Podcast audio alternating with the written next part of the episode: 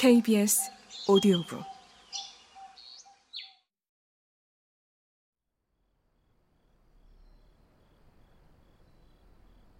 월터가 떠나고 치킨은 잠을 이루지 못했다. 애는 썼지만 잠이 오지 않았다. 그래서 찬란했던 다섯 달 동안, 그리고 불안했던 석 달 동안, 월터스타와 함께 살았던 방 안에서 의자에 똑바로 앉아 있었다. 그는 어디에서도 이만큼 오래 머물렀던 적은 없었다고 했다.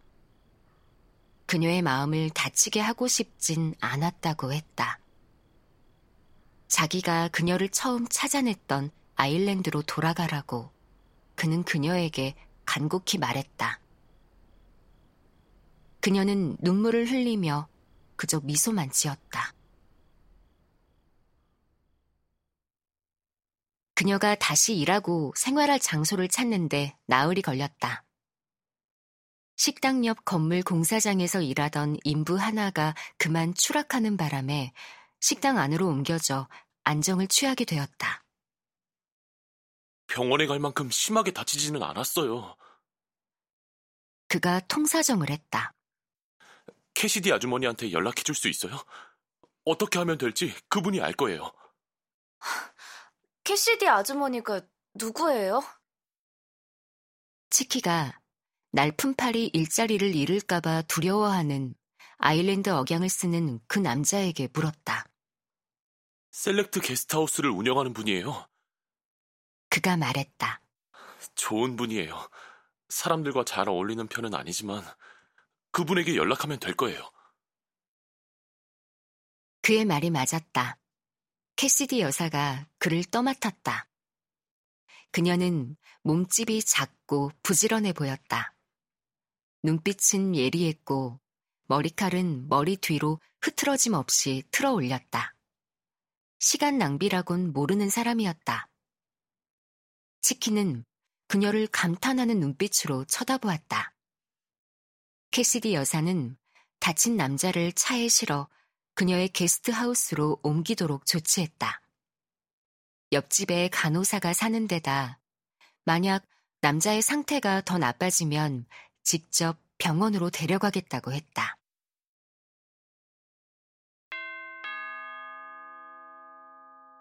다음 날, 치키는 캐시디 여사의 셀렉트 게스트하우스에 찾아갔다. 먼저 다쳐서 식당으로 옮겨졌던 공사장 인부의 안부를 물었다. 그러고는 일자리를 달라고 부탁했다. 왜 나를 찾아왔어요? 캐시디 여사가 물었다. 아주머니는 사람들과 잘 어울리지 않는다고 이야기를 여기저기 흘리고 다니지 않는다고 들어서요. 바빠서 그럴 틈도 없지요. 캐시디 여사가 인정했다. 저는 청소를 할 수 있어요. 힘도 세고 지치지도 않아요. 몇 살인가요? 캐시디 여사가 물었다. 내일이면 스물 하나가 돼요. 오랫동안 거의 말없이 사람들을 지켜보면서 캐시디 여사는 매우 결단력 있는 사람이 되어 있었다. 생일 축하해요. 짐을 챙겨서 오늘 옮겨오도록 해요. 그녀가 말했다. 치키가 짐을 꾸리는 데는 많은 시간이 걸리지 않았다. 즐겁던 시절이 가버리기 전에 행복했던 몇 달 동안 불안한 청춘들과 더불어 월터스타의 여자로 살았던 횡댕그렁하고 무질서한 아파트에서 그녀는 가방 하나만 달랑 챙겼을 뿐이었다. 그렇게 치키의 새 인생이 시작되었다.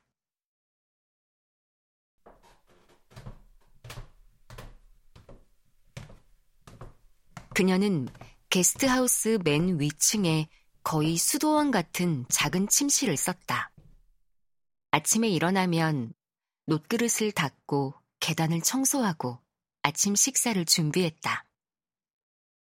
캐시디 여사의 게스트하우스에는 8명이 묵고 있었는데 모두 아일랜드인이었다.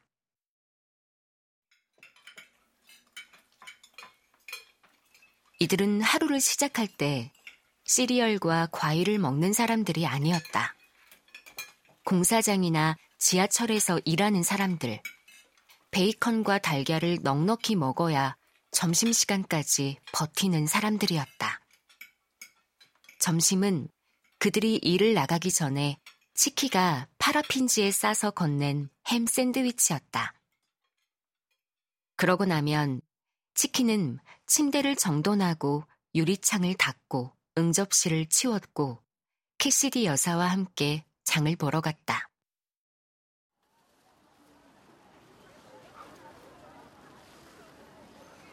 값싼 고기를 어떻게 재워두면 맛이 좋아지는지를 배웠고, 어떻게 하면 가장 소박한 식사도 축제 음식처럼 보이게 하는지를 알게 되었다.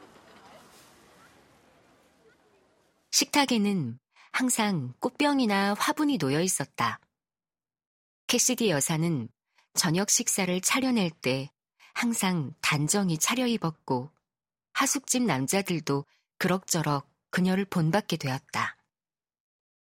그들은 모두 깨끗이 씻고 셔츠를 갈아입은 다음에야 식탁 앞에 앉았다. 상대에게 예의를 바란다면 당신도 보답으로 예의를 갖추어야 한다. 치킨은 언제나 그녀를 캐시디 아주머니라고 불렀다. 성만 알았지 이름은 몰랐고 어떻게 살아왔는지도 남편인 캐시디 씨에게 어떤 일이 있었는지도 몰랐다. 캐시디 씨가 존재한 적은 있었는지조차 몰랐다. 보답으로 캐시디 여사도 치키에게 아무것도 묻지 않았다. 그들은 매우 평안한 관계를 유지했다. 캐시디 여사는 치키가 그린카드를 받아 시의원 투표에 유권자로 등록하는 것이 중요하다고 강조했다. 필요한 수만큼의 아일랜드 출신 관리들이 권력을 되찾게 하기 위해서였다. 캐시디 여사는 편지를 보낼 때 사는 곳이나 하는 일을 알리지 않기 위해 우체국 사서함을 이용하는 법을 알려주었다. 캐시디 여사는 치키가 사람들과 어울리는 게 좋을 거라고 생각했지만 그녀를 설득하는 것은 이미 포기했다. 치키는 세계에서 가장 흥미진진한 도시에서 사는 젊은 아가씨였다.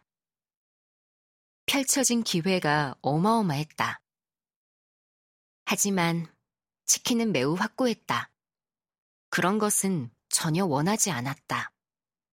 그녀는 퍼브에도 아이리시 클럽에도 가지 않았다. 숙박인 중에서 남편감으로 좋은 사람은 누구인지에 대한 잡담도 하지 않았다.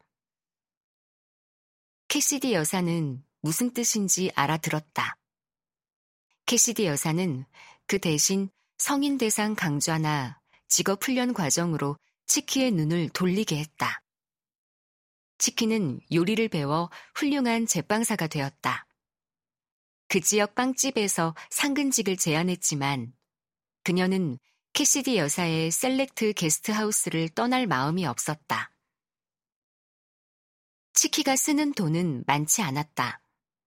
돈이 모였다. 게스트하우스 근무를 쉬는 날에도 일할 곳은 많았다. 세례식이나 첫 영성체, 바르미츠바, 퇴임식 파티에 쓸 음식을 만들었다. 밤마다 치키는 캐시디 여사와 함께 숙박인들이 둘러앉은 식탁 분위기를 주도했다. 하지만 치키는 여전히 캐시디 여사가 어떻게 살아왔는지 몰랐고 캐시디 여사도 그에 관해 치키에게 구체적으로 물어본 적이 없었다. 그래서 캐시디 여사가 스토니 브리지에 가보는 게 좋겠다는 말을 꺼냈을 때 치키는 깜짝 놀랐다. 지금 가. 안 그러면 너무 늦어져. 그러면 돌아가는 게 아주 큰일이 되거든. 올해 잠시 다녀오면 돌아가기가 훨씬 쉬워질 거야.